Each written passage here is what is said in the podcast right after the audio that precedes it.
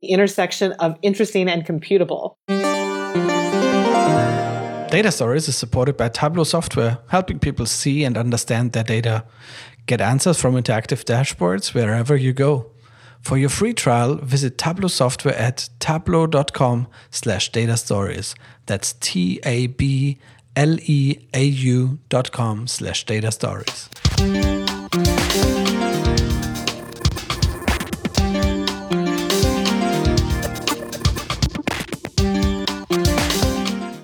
Hi everyone, Data Stories number 54. I'm Moritz. How's it going? Hey Enrico, how are you? I'm good. Summer is here. Cool. Feels much better. And uh, yeah, teaching is over.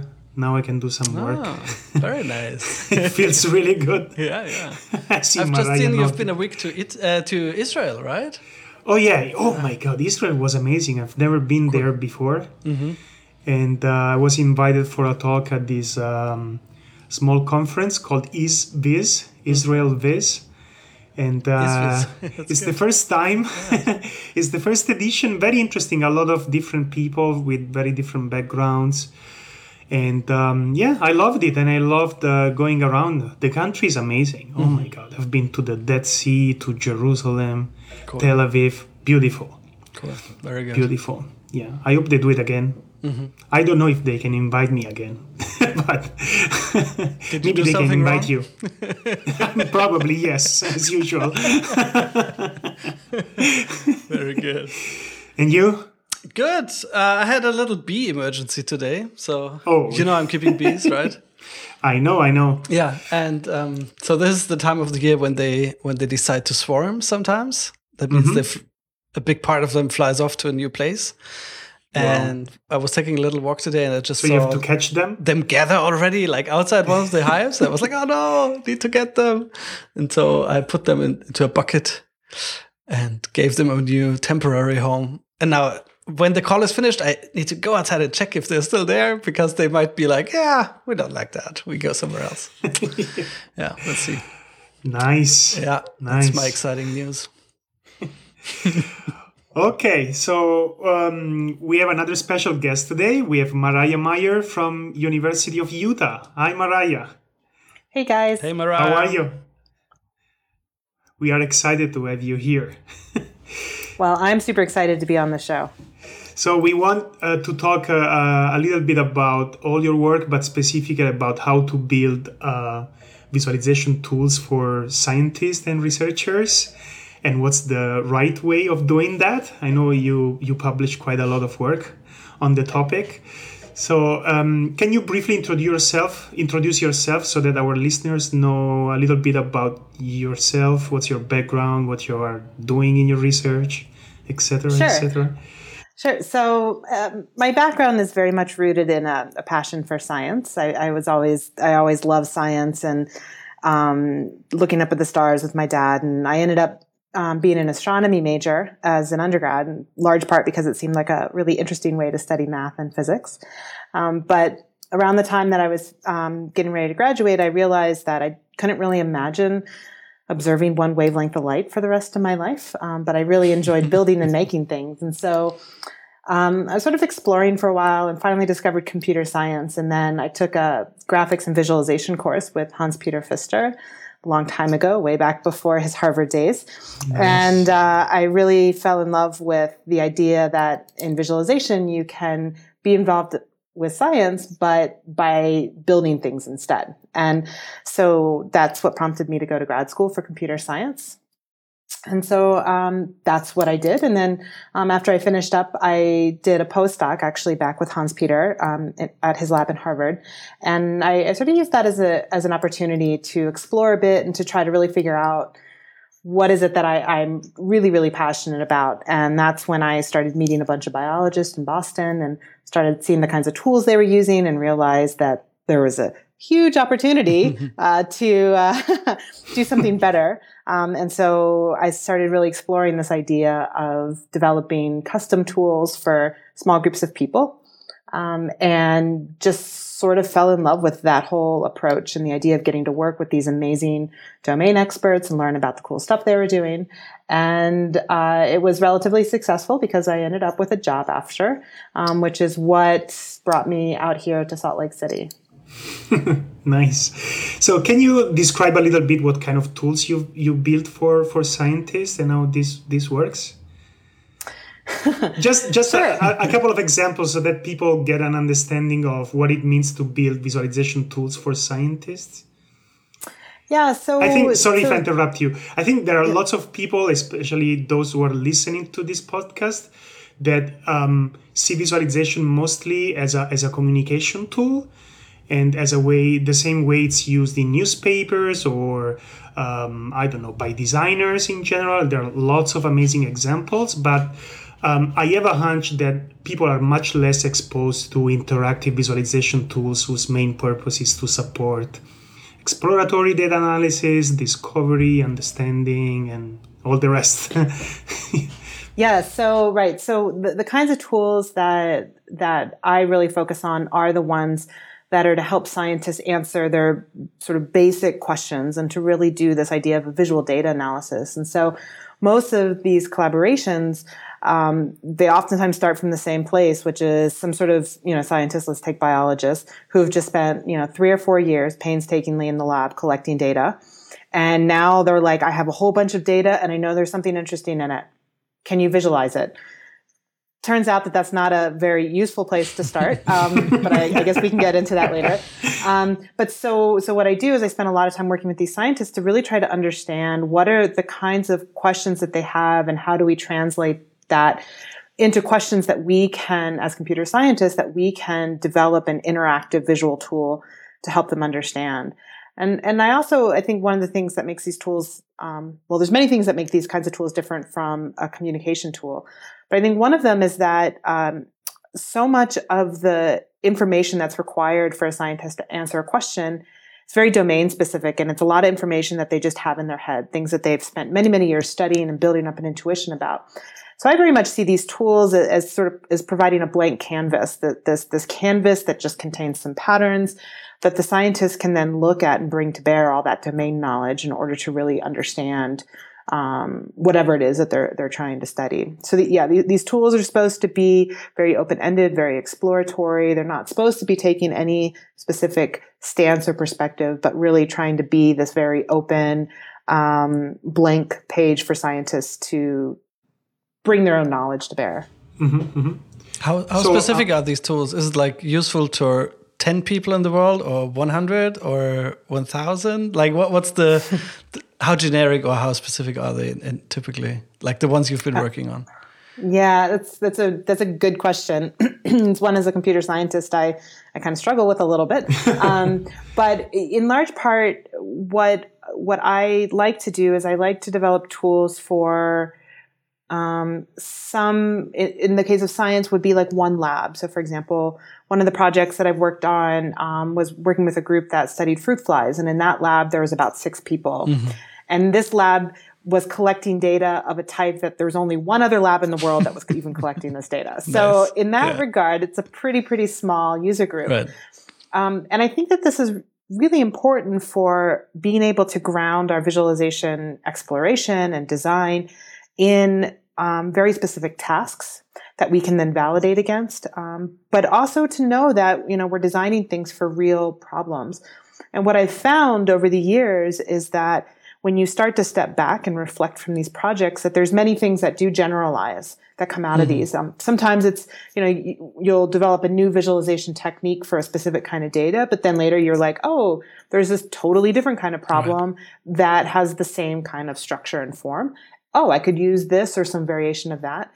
Um, or in the case of, of the of my sort of own you know thing what i'm really interested in is the idea of methodology and process and so i, I oftentimes see these design studies as kind of a data driven approach to understanding to better understanding how do we do visualization how, how do how do we do the visualization process itself and so i'll reflect on many of these mm-hmm. in order to see things that bubble up as salient and generalizable but the short answer is oftentimes, most often, it's it's 10 or fewer. Mm-hmm. That's great. It's I think it's so so cool that these projects exist at all because I think quite often people yeah. assume it needs to be usable in such a wide range of settings, especially computer scientists. You know, usually strive for solutions that are so widely applicable that from my designer's perspective, a lot is lost. You know, all the, the yeah. benefit that come from, can come from a really to the point bespoke uh, design. Right. Yeah. And, and I have to say, I think, you know, I, I, I, do have the luxury of being able to pursue this style of research in part because of the kind of job I have. So, sure. you know, I'm, I'm, pretty fortunate that I that I get to do that. But I think that these things do generalize, and you can reach a wider audience over time. Mm-hmm. So, Miriah, in your experience, why? So, you've been working with quite a few different scientists, especially in biology, and and in biology, I know as a matter of fact that there are lots of existing visualization tools that people use in the lab and so why these tools are not so why do they need specific tools if uh, general purpose tools exist like for instance i know spotfire is very much used in in biology biochemistry drug discovery for instance so mm-hmm. in, in your experience why they just cannot use them mm-hmm. yeah I, I, think that's a really interesting question um, I, when i first started talking with biologists at the beginning of my postdoc I mean, that was the thing. It was like there's all these like great, you know, tools. There's many, many different software tools and visualization tools that have been designed for the bio community. But what these biologists, I kept hearing them tell me over and over again is that sure, they could load their data into these general purpose tools, but that these tools were never answering their very specific questions. And so I sort of liken this to this notion of long tail science, mm-hmm. where mm-hmm. um, at the big part yeah. of the tail, you have 80% of the questions that 80% of the people want to ask. And as you go out on the tail, it's those long tail specific questions that separate one biology lab from the other. And so if, if they don't have tools that help them answer their very specific questions, it's really hard for them to be able to do something different from the lab down the hall or the lab at the neighboring university. Mm-hmm. Um, and so that that's where that's why I've been that's why I've been excited to focus more on that long tail side.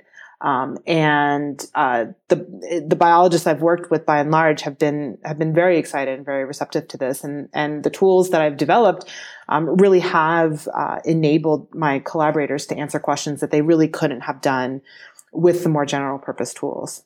But with that said, um, I think part of at least part of my own design process is the first step is oftentimes to throw their data into whatever we can, something like Tableau, something like Spotfire, just for, yeah. you know, for two reasons. One is for, for, um, well, largely for us as the visualization designers to start to understand a little bit more about their questions and about their data, but also I think to, to double check that one of these general purpose tools wouldn't just do the trick because oh, yeah. we don't want to reinvent the wheel. Yeah, that's so important. Yeah, it's exactly the same for me and I know that that Moritz as well uses Tableau all the time at the beginning of each project. Yeah. Yeah, that and of course you don't want to reinvent the wheel, right? We are much more interested in cases where we don't know that there's nothing available out there. Uh, but do you think that there is any long-term solution to that, or we will always be in a situation where very specific tools are needed and a visualization designer is needed to pair up with a scientist to solve this specific problem? Or is a solution, for instance, to make scientists more um, I don't know, train these scientists in doing what we would do for them? Uh, what is the solution there? um, Enrico, I imagine you have your own opinions on this. Um, but um, I think I, I, I think what I would what I imagine happening is yes, I think that there will always be a need for very specific custom visualizations. Um, but no, I don't well, and yes, I, I hope there's so, always a place in the world for people like us. we would be needed for hand, a while. I, I feel like one of the big barriers is the fact that it's really hard to to make a multiple view custom visualization tool. That inherently requires programming and lots of tedious programming. If you look at some of the, the, the trends with things like D3 and processing, mm. you know, I think we're doing a really great job of creating these high level languages for creating a single view.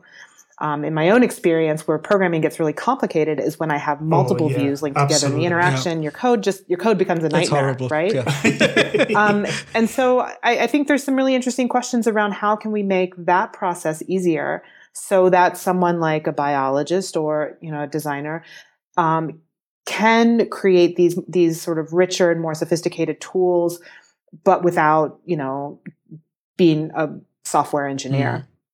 Mm. However, I, I do think that there that there's this really specific view that that we as as visualization practitioners and as computer scientists take on the data that is very different than what most people who are entrenched in their own domain will think of. You know, I think we're trained to think of things very abstractly and generally.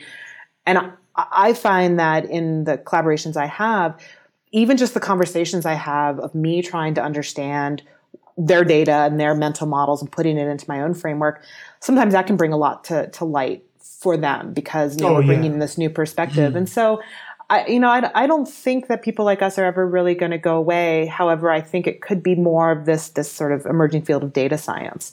That once visualization and human computer interaction become more common within that community, I can see if we had easier to use tools that that could really emerge as you know sort of this necessary collaboration with scientists. Yeah, I think what is really challenging is to is to acquire all these necessary skills because they come from very different very different areas right so how how do right. you how do you get this knowledge because you need a probably some computer science you need to understand some statistics and, and a little bit of science but also have interpersonal skills be, be able to to talk to people which is which is pretty hard right? Especially when you're talking to a biologist. Yeah. I had some interesting experiences in the past. And uh, and you have to uh, you have to know a little bit of a uh, you have to have a little bit of a design touch because I've seen a lot of really ugly interfaces and mm-hmm. ugly interfaces don't work right mm-hmm. so uh, how do you get to that i'm sure that some of our listeners want to to uh, want to know how how do i actually learn how do i become one of that right and it's it's hard because there's no single uh, trace or path right it- Correct. I totally agree. And and you know, I, I should preference I, am coming to this obviously from a very computer science perspective. So like more as, you know, I, am sure that your experience and, and many of the people like you, it would be very different. But um, I think within computer science, and I know even, you know, within my department here, we're having a lot of these conversations around the fact that traditional computer science doesn't necessarily train people to do this kind of work. Um, I, I had this very interesting experience this semester where I was teaching my first large undergrad class. It was our second semester intro to data structures and algorithms course. And as I was teaching it, I was thinking to myself, gosh, if I had to go through this program as an undergrad, I don't think I'd be a computer scientist. And that really, but you know, and that really bothers me, right? Because I, you know, I'm oh, in yeah, an department yeah, yeah. that, and, and so I think that, I think that there's many people who um, don't have what we consider the, the traditional set of computer science or engineering skills that would do so well doing the kind of work we do. You know, I don't think you have to be a an amazing programmer or you know know a lot about you know uh, computing theory to do what we do really well. And in fact, you know, I'd argue that that there's so many things you have to learn to do that you know you can only pick and choose. And so um, I'm really interested, so you know, in an educational way, in, how we can open up computer science to maybe embrace a broader set of um, of skills and of experiences, and how can we bring things like design thinking and design process into um, how we teach students and train them, and also you know get them excited about what we do. Um, how can we bring people that are really curious and engaged and and do have these social skills and learn how to talk to each other. Um, I, I, think all of these things are really important from an education perspective, and I'd like to think that computer science going forward is going to be broader than it currently is. Mm-hmm.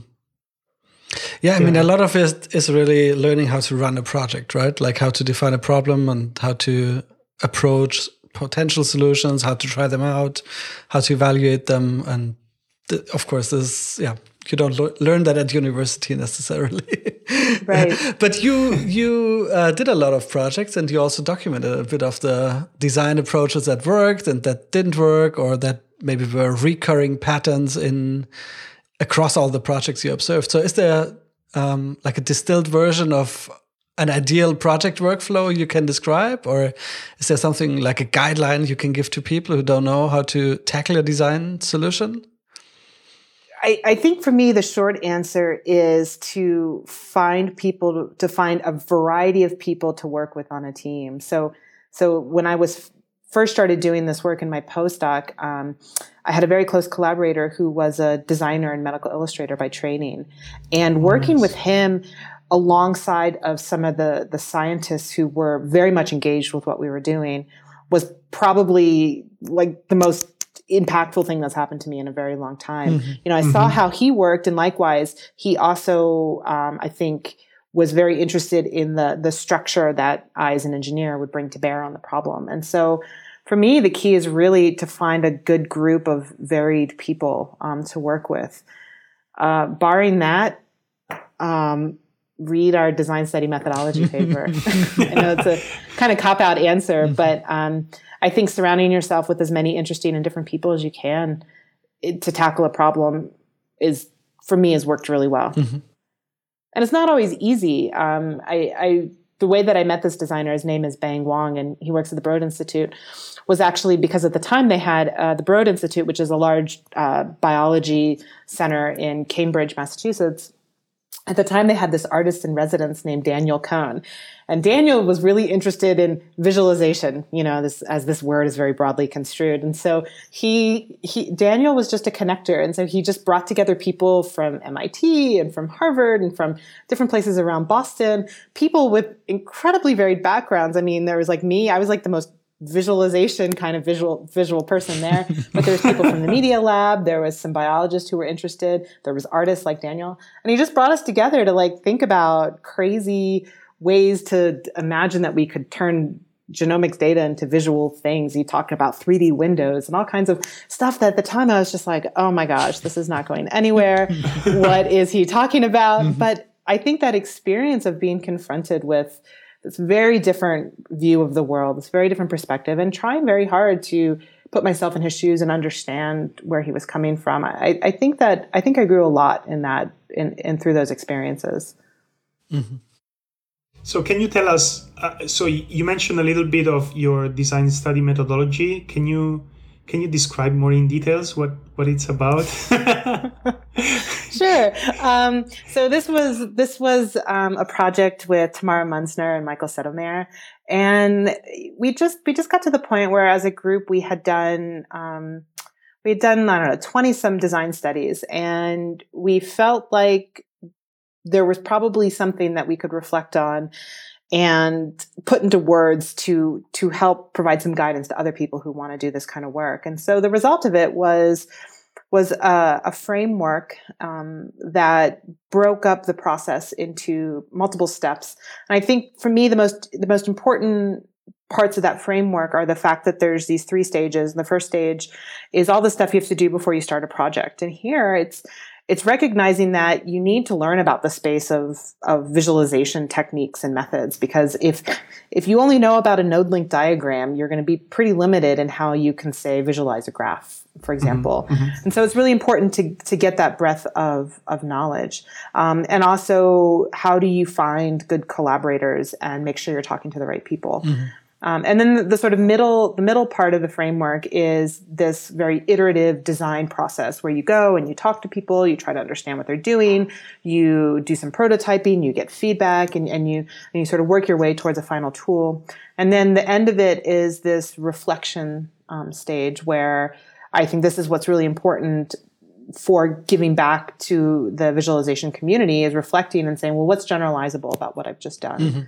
And so that that at a high level is what the methodology is about. And the design study is is this the actual project or is the design study the documentation of the actual project like i'm just not clear like, about like word. a case study yeah. yeah so so the way that we we define design study um, in, in our paper on this is that it's a project that tackles a real world problem so it requires talking to real people and having real data um, where you design a solution. So you, you try a lot of different ideas mm-hmm. um, and you winnow those down to a final tool that you deploy out into the wild um, and then go and get feedback and, and, understand how effective has your solution been are there things i can improve on and things like that mm-hmm. so so it's this very problem driven um, approach to a specific project so at the beginning you said that you need to understand what is a good collaborator what is a bad collaborator i'm sure you had some i had i had quite uh, a few yeah yeah Yeah, you know, this is where I feel really fortunate that there's way more people that want to collaborate with people like us than there are people like us. So we can really pick and choose. Um, yeah, I think one of the first classes of, of collaborators that probably won't work out are the people who just view us as a software developer. You know, mm-hmm. who like, well, I have this really, really awesome, interesting data, and I just need you to implement an interactive right. heat map for me that does blah yeah. blah blah blah yeah. blah. Everyone so has this problem. Yeah. Yeah, it's like finding. You know, it, it's for people who can't, who who who aren't willing to um, get to the point where they understand what visualization research is, and in even just the visualization design process, and that. Uh, even though they're the domain expert, that we are experts in something different. Um, so for me, that's always like the first red flag. Um, and there's lots of other like red flags. So uh, one of the the absolute requirements for a design study for me is that you have to have real you have to have real data. It can't be mm-hmm. sort of the promise of real data. Mm-hmm. With that said, I've had some recent projects. Um, I had one project recently with a student working with Army Research Lab where the data was confidential um, mm-hmm. and uh, are classified. And so we had to think a lot about, well, what does that mean mm. for, does that mean we just can't do a design study? And, and that wasn't really, you know, we weren't going to accept that as an option. And so, um, we, you know, we sort of developed some strategies for how we could, could work with the, the sort of toy test data that they gave us, um, and questions that we needed to make sure we could answer and in order to understand the scalability of the data and where the problems would be. Um, and so anyway, so so um, yeah, so we developed some strategies for how to to deal with that. So I wouldn't say you absolutely can't have real data, but if you don't, you need to really understand what's going to be different mm-hmm. about the the real data. Um, so those are some of the things that you know we always look out for. And then honestly, design studies I think take so much time in interacting with those collaborators is that you have to um, you have to like them. yeah, you have to be so really I, I work with, That's yeah. a good tip too. People. Like first, and they really make sure you. you. get along on a personal level before you start yeah. anything substantial together. That's I mean, honestly, like for me, yeah. more oftentimes more important than the the actual space of the problem itself is do I want to work with this person, right. and if so, then we'll find something. Yeah, yeah, yeah. That's a good point. Data Stories is supported by Tableau software helping people see and understand their data.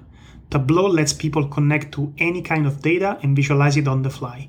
Databases, spreadsheets, and even big data sources are easily combined into interactive visualizations, reports, and dashboards. And by now there's a new version out, so the latest version is Tableau 9. And in Tableau 9, you'll find features that makes the product smarter about what you're doing, from a new start experience with data prep tools to more analytics features and smart maps, for instance, with geographic search. So you can just type in the name of a city, directly go there. Um, really nice uh, across the entire analytical flow, uh, they have invested heavily in performance. And so everything's much faster now. And there's new features to help you share your findings and also collaborate with data. Uh, the thing I really like the most is the new data import tool because you can finally split individual columns by delimiters and also pivot directly uh, a data table. So, what you know from Excel, the pivot function is now directly in the data import, and that saves so much time. So, I'm, I'm a big fan of that. Great. So if you want a free trial, visit Tableau software at tableau.com slash data stories. This is T-A-B-L-E-A-U dot com slash data stories. That's right. Now back to the interview. Here's another thing. So I work a bit with scientists too, and there's a couple of problems I keep running into, probably from another angle because I'm more perceived as the designer, of course.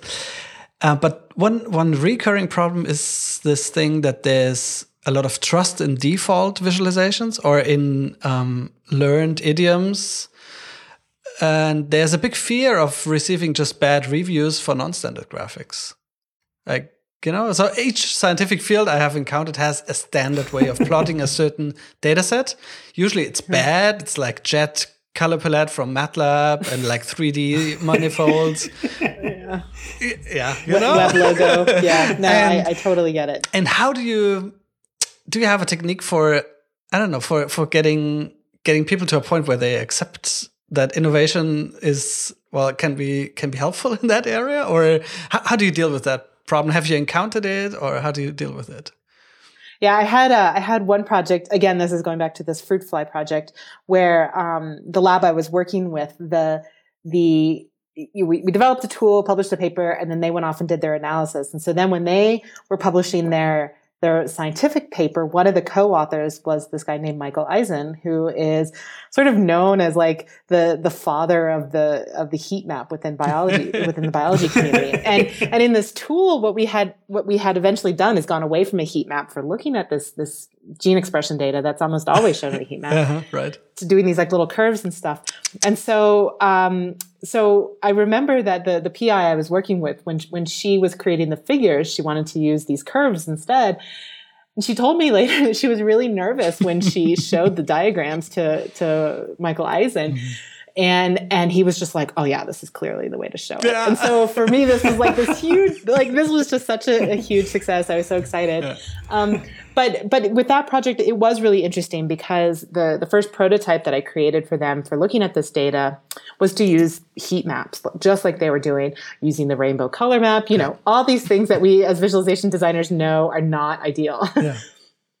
and so what I found, and not just in that project, but many projects, is that is that I don't just dump on them the, these brand new, totally yeah. out of the blue visualizations, but it's like this slow transitional process mm-hmm. where mm-hmm. they slowly build up trust. You change little things at a time. So like with these heat maps, for example, the first thing I did was I added these little overlay curves on the side where she was like, oh yeah, that's really great because you can see trends. I was like, mm-hmm. yeah. Mm-hmm. But now, you know, we're doing color encoding for one and, and positional encoding for another. What if we just change this color encoding to these curves? Yeah. She was like, oh yeah, but maybe you could give me a button so I can go back and forth. and after a time, she stopped going back and forth. And then, know, yeah. And so, so for me, that was a really good learning experience in this process of slowly gaining trust.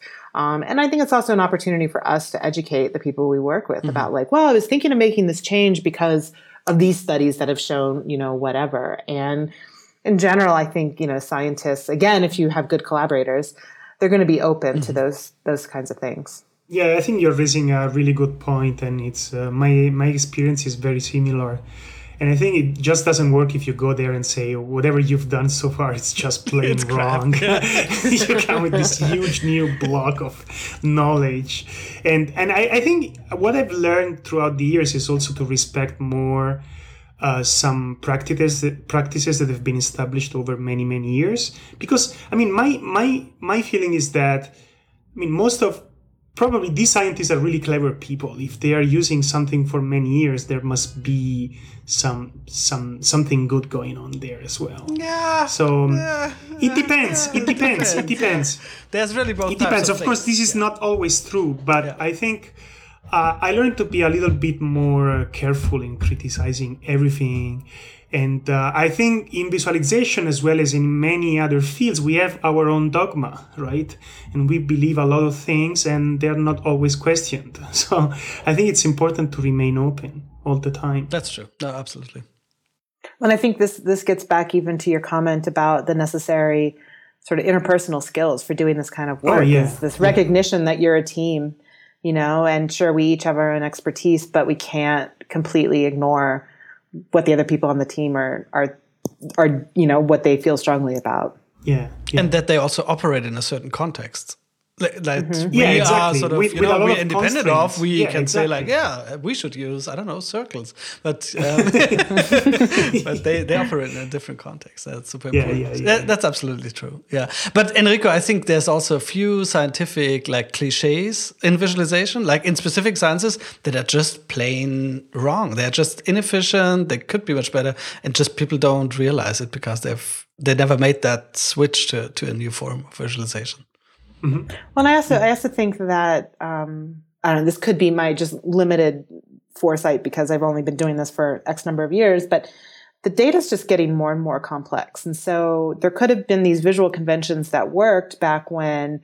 you know it took 10 years to sequence a single genome but now that you can do it in whatever yeah. less than a day suddenly you're confronted with a scale and complexity of data that they didn't have before and so um, you know, it could be that people are starting to come up against this, and there's there's just a need to revisit those conventions and to think more broadly about how to change them.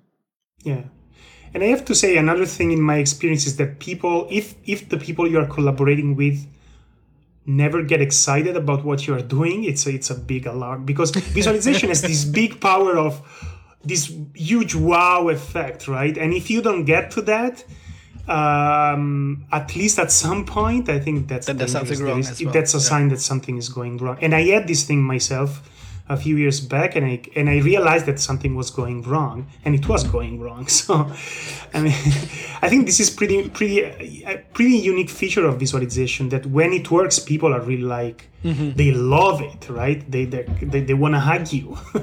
so if this doesn't it's happen, even do. yeah, it's exactly. great to be the hero in every project, yeah, right? Yeah, yeah, yeah. yeah. But you're so right. Miriah, if if, oh. if, you're working together for half a year and it never comes and, up. Yeah, and you never somebody get learns to something that. new out of yeah. your visualization. You're absolutely right, Enrico. Then something's wrong, and then we need to be honest as well and say like, oh, probably our approach didn't work here, or at least ask like, what's the problem? It's, yeah, yeah, exactly, yeah. exactly. Yeah. So, and Miriah, regarding the iterative process that you have in in between, in the middle. Um, I'm curious to hear from you what's your take on prototyping? How does prototyping work there? whether we have good um, methods and tools for prototyping. Because I'll tell you how it happens in my lab.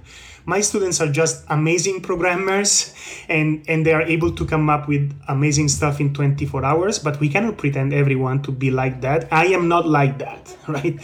So, um, um, what do you think about that? Gosh, it's almost like I would have given you these questions to ask me.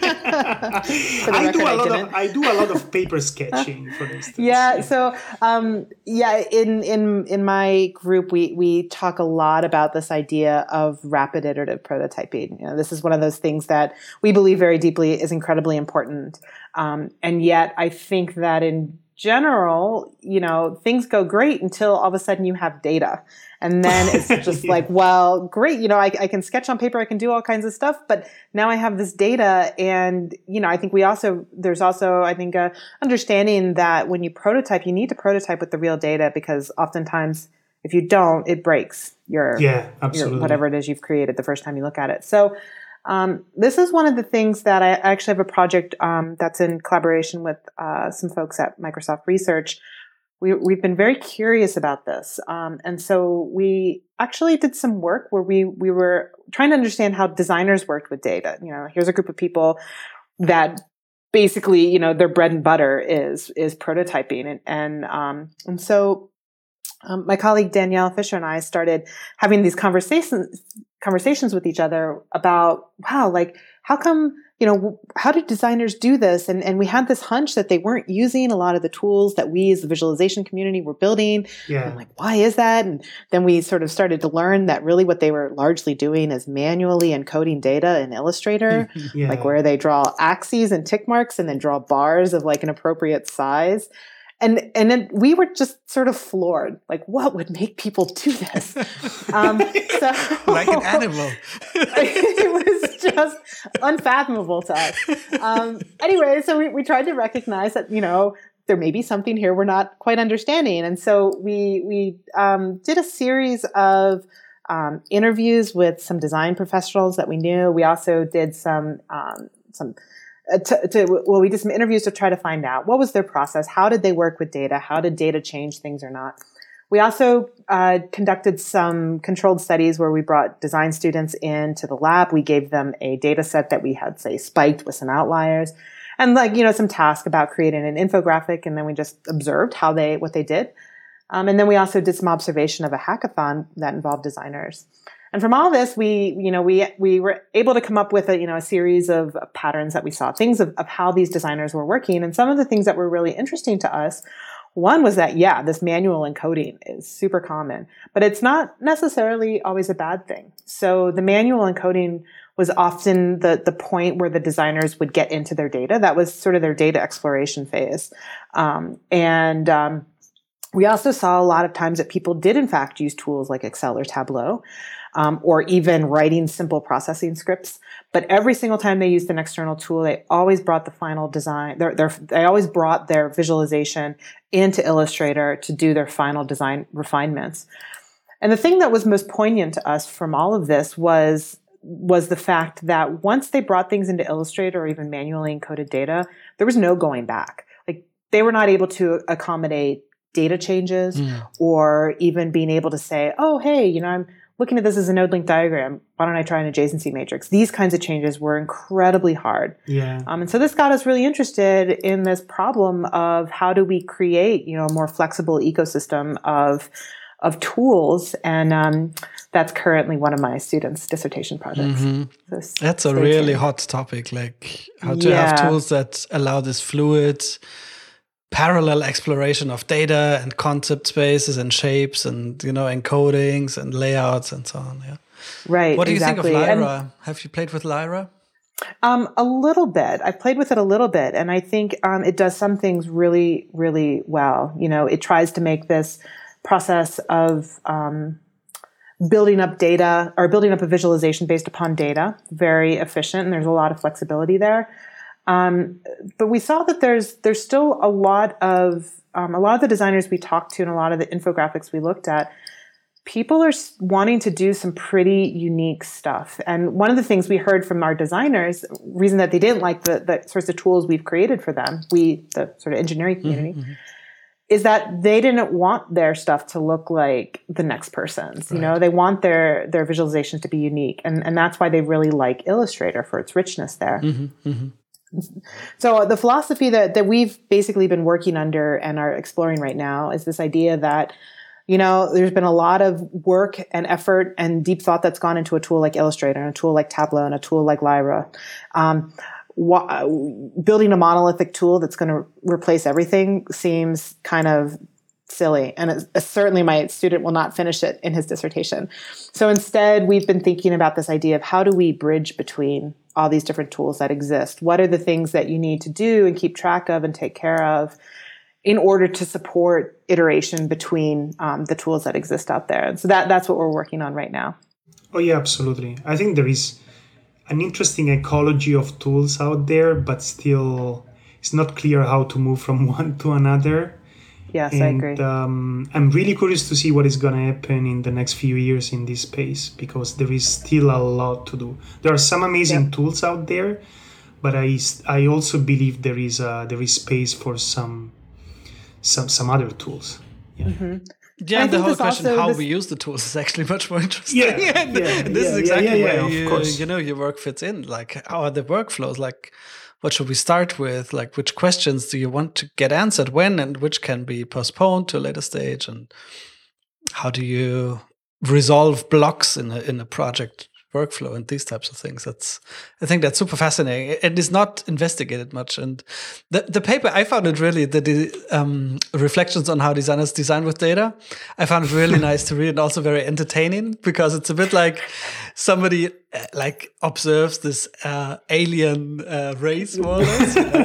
what they do, animal. you know. So ah, now they they encountered some data. Like how do they react to it? That, that was very very fun to read actually from a designer's so, so was there anything in there that that you felt we didn't quite get right?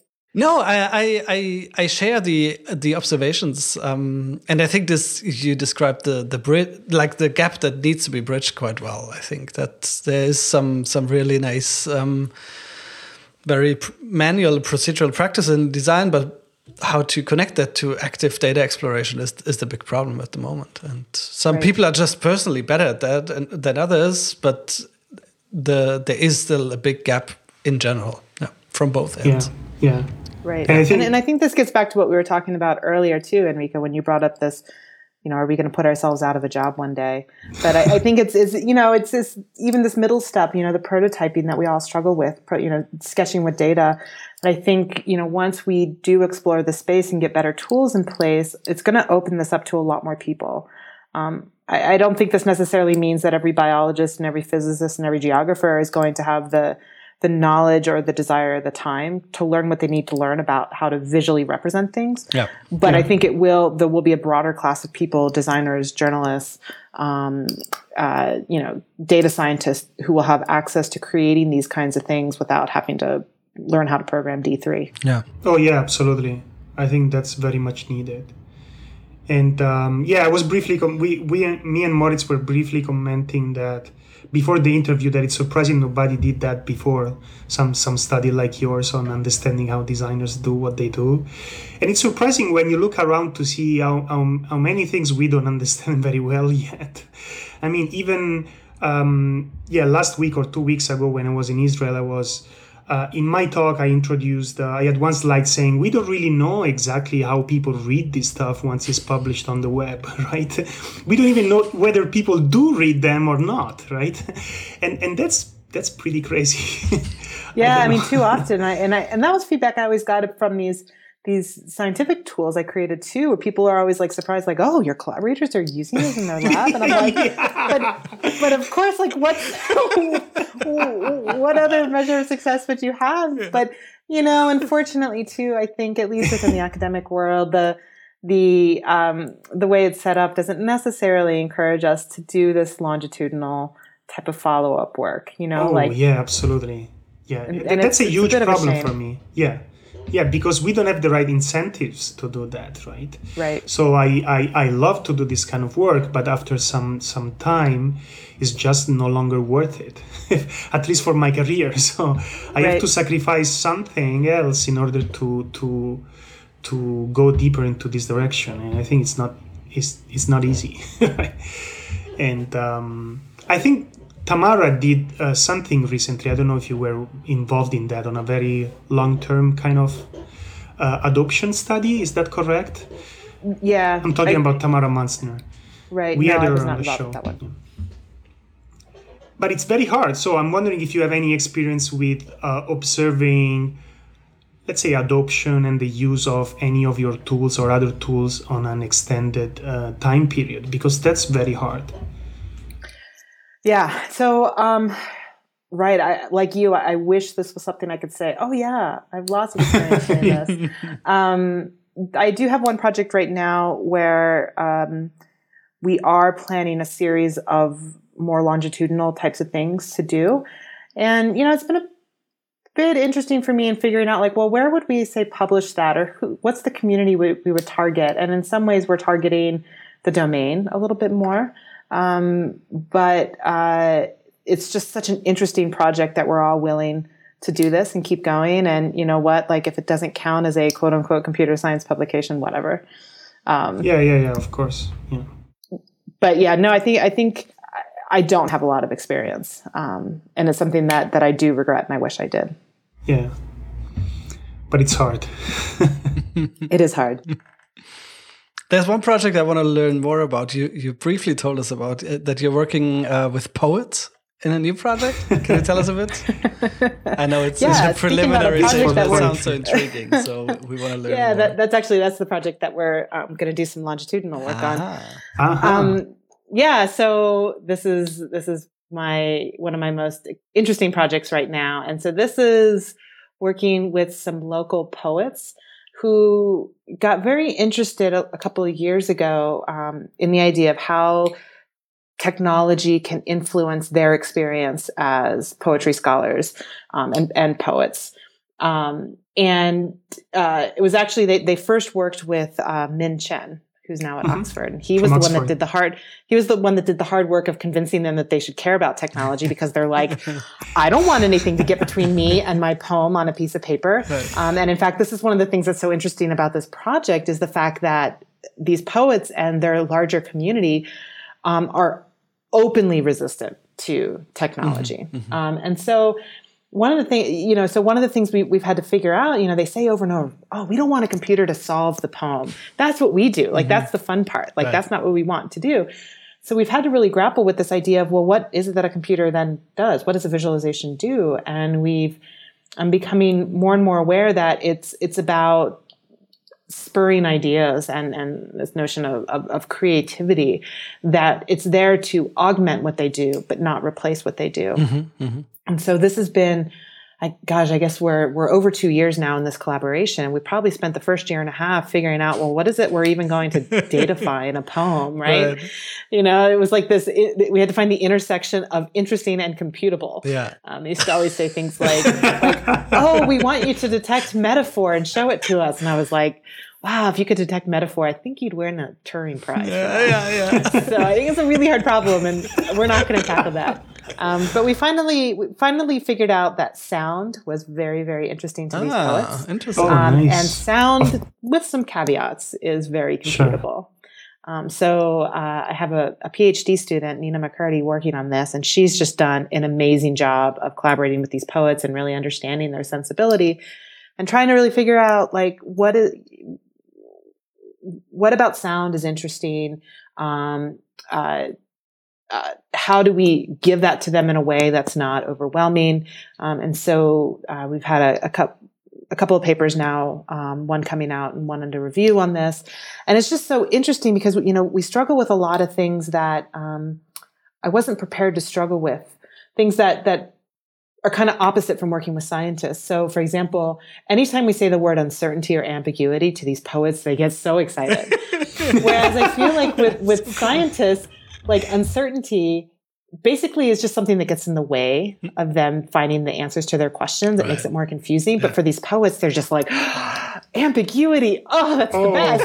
it's, it's And so perfect. we've had to like learn to embrace some of these things that I feel like I've been trained not to embrace. yeah.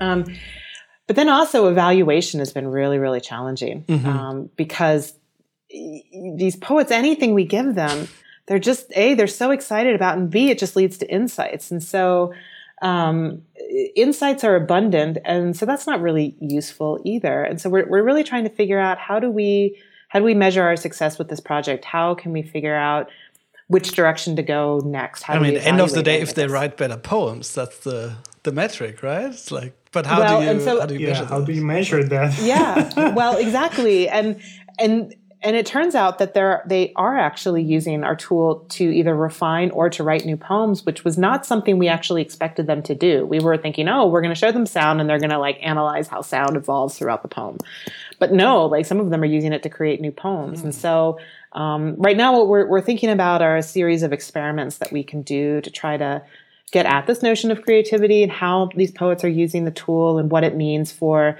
the potential role of technology within poetry. So just to be clear, do you sonify the things they write, or is it what, what's the data? What's the data? um, basically, you can load in a, it's a text file. Yeah, and then you make a sonification of that text file, and that helps them spot patterns in the text they hadn't seen before. Exactly. Ah, Yeah. Nice. Specifically, we um, detect rhyme. It turns out rhyme is incredibly broad and fuzzy. Like there is no definition of rhyme. right.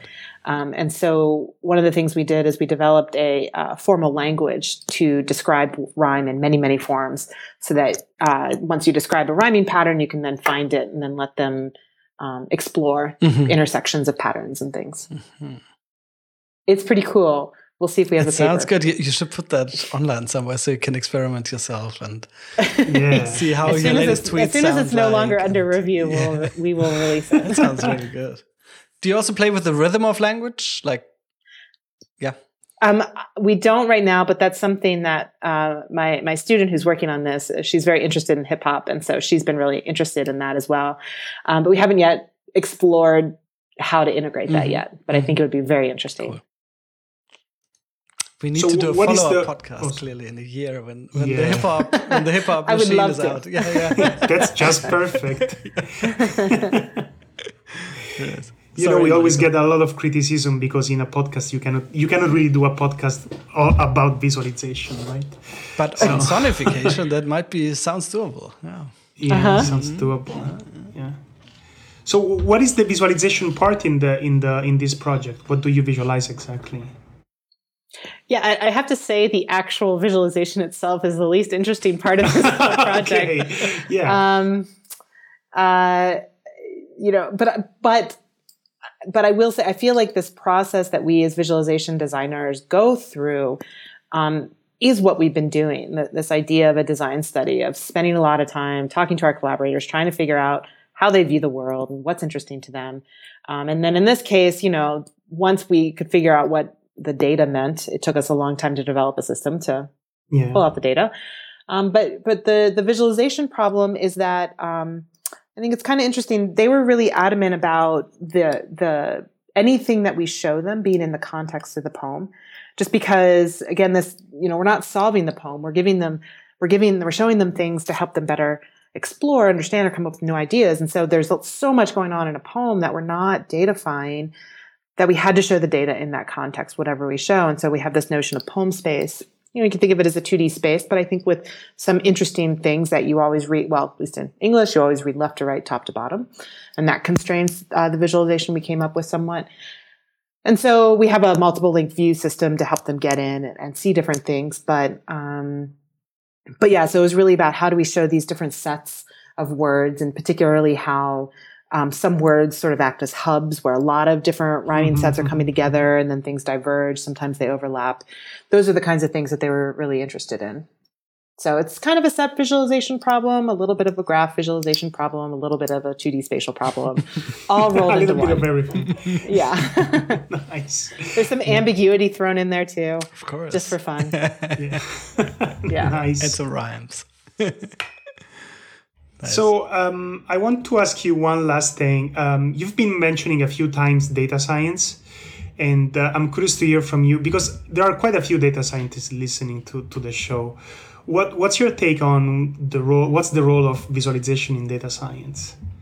Super important. Yeah, yeah, super important, of course. But but why? Um, yeah, yeah, because I, I, I feel like I, I feel like in, many problems that you know where where people are looking at data to get insight or any of these sorts of things that if we knew exactly the question to ask and we had all the necessary data, we would just write an algorithm to do it. Yeah. But I feel like that's that's rarely, if ever, where we're at, and I feel like that's you know that's why data science has become such a big deal. Is you need people that can go in and explore and know how to statistically ask questions um, and provide you know very variations on, on on results and things like that. And I think this is exactly where visualization is so important. Um, and I don't think it's it's at the expense of statistics, but I think it's along with. And this idea that if you don't exactly know what you're looking for, um, that this is where visual exploration is just so important. Um, and yeah, so so I just feel like you, it, it's hard to do data science without it. Yeah, I'm not sure that's the public image that people have. Of data science because I think most people equate data science to machine learning and uh, with the problem of building predictive models. You know, and, um, but e- you know, even these these biologists, you know, that I would work with, they would they would oftentimes just complain about these black boxes that the more computational people in their in their labs would you know give them and they'd say oh i put my data into this one black box and i get this answer and i put it into a different black box and i get a different answer and i don't know what that means. And so and so i think that it's not that we shouldn't have these algorithms but this idea of how can we open that up somewhat you know? How do how do we help people better understand so that they can interpret these results? Um, but i think there's also you know in talking with our machine learning faculty and stuff here too there, there's so much space for humans in the loop as well you know to, to you know these uh, um, active learning types of models where I think visualization is kind of the natural way to give people information to help them make better decisions, to help improve the models and so on. So I think there's just so many places where having that visual feedback is is really useful. Yeah, I agree. I agree. Yeah, and I mean, even if you end up with a really nice black box, I mean, somehow you need to get to constructing that box. And, you know, like eh, for any predictive model, there's a long process of actually figuring out what is predictable in this context and, right. Uh, and how, yeah, yeah, yeah you know, absolutely. it's like this. And what is and the right Sometimes data? you don't see that leading up yeah. to that black box that is later deployed successfully. Yep. Yeah. And then there's always the classic, you know, I think everyone everyone who's done visualization design has an experience where, you know, someone loads in their data into a visualization visualization tool for the first time and, and what do they see? They see errors in their data. Yeah. Right. Oh yeah. Sure. You know, so like even just from that low level like spot checking, visualization is really good at showing you the things you weren't expecting to see. The ugly truth. yeah, yeah, the yeah, ugly yeah. truth, exactly. Yeah, and I think one interesting space where I see a lot of value in visualization is understanding what you actually feed your algorithm with, because that's a huge problem in data science. Understanding what what do you exactly give as an input and whether it's valuable and whether it has a signal of some sort, it's really really hard. Hey Enrico, I think there's some kids. Yeah, it's my your son. your, your boss is calling. yeah, that's my son. I just I cannot open the door, book. otherwise it's gonna be even worse than that. I just got this great kids book called The Boss Baby. You should you should look into it. yeah, I need three of those. Is it only one volume or the whole encyclopedia? Unfortunately, it's just one volume. Okay. You could write the se- the. the I could write it. one. the Bible. Very The good. Bible, No, but I mean, it's good. We all agree. Data visual scientists, like breaking news, data visual scientists agree that data science is obsolete. So that's fine. we can close that. Case closed. Yeah.